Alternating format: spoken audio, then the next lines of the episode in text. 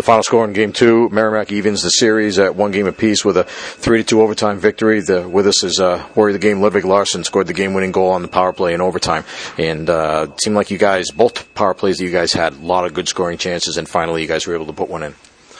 Yeah, we had a lot of shots today, a lot of scoring chances, and and to put that into the net was a great feeling. I almost kind of blacked out, like I was so happy, and I didn't really know what was going on. And then it was just a great feeling to celebrate with my teammates. How does that compare with regard to other goals you've scored in your career, and, and as far as how big it was?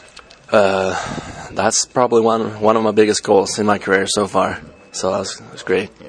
Uh, tell us about what happened on that play. It seemed like it was uh, puck went through about four or five guys uh, t- to get to you before you scored the goal. Yeah, I don't really remember how it happened, but I think Bill got the puck on the half wall and skated into the middle, or got the pass in the middle, and what kind of he was like a backhand pass over to me, but kind of bounced between a couple guys. But then I did a one timer on the shot, and it it went in. At that point, how much of the net did you have to shoot up? Uh, not much, maybe a third of the net. Like he he was kind of he was about to slide over, and it touched his glove, so it was barely went in. What was the feeling in overtime? You guys came out. You you, uh, you had really dominated play both in the third period and the overtime. Um, seemed like even though you guys were you know you had your back against the wall and everything, you knew you had to win. You guys still came out and, and took the play to them. Yeah, we played a lot of time in their zone, so we knew they were tired, so we just kept the foot on the pedal. I just kept going and kept our move like going and uh, put some pucks on the net because we knew the goal was tired too. He'd been saving maybe 80, 90 shots now, so we just kept going. Does it get frustrating when that's happening when you guys are, playing as well as you are this weekend and yet it's so tough to get a goal? Yeah, it is frustrating. It is. Uh, but we know like we we kept we played good. I think for two like whole games, 120 minutes. So we knew if we were getting the scoring chances, we have a good chance to score. Earlier in the game, too, uh, there were some changes in the lines. Uh, you were put with Bertzini and, and Jay Senning on your line, and you guys seemed to play well from that point on. Some pretty good chemistry there.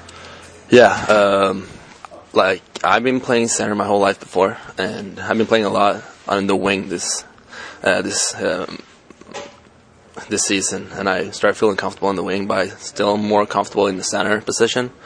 And I felt like me, Sean, and um, Jay's had a great, like, very good chemistry. Um, so we'll see if we keep going like that, or if we're going back with me, Hampton, and Cini. Yeah. Uh, the, go- the the goal that Ben Boss scored in overtime in the third period. Do you remember that and what the feeling was like when that happened? I mean, pretty big play at that point. You guys finally, uh, after having so many chances, finally able to tie the game up. I actually didn't see the goal. I just came back from a shift, so I was sitting down. Uh, but when I heard they scored, it was just a great feeling to tie it up and had a great chance to win the game. It's uh, it's kind of unusual, I think, in these three game series. Usually, it's three games in three days, but the way its schedule works out, you actually get a day off uh, before you play, and uh, it's almost going to be two full days then before you end up playing the game three on Sunday. Uh, what do you do between now and then to get yourself ready for the game?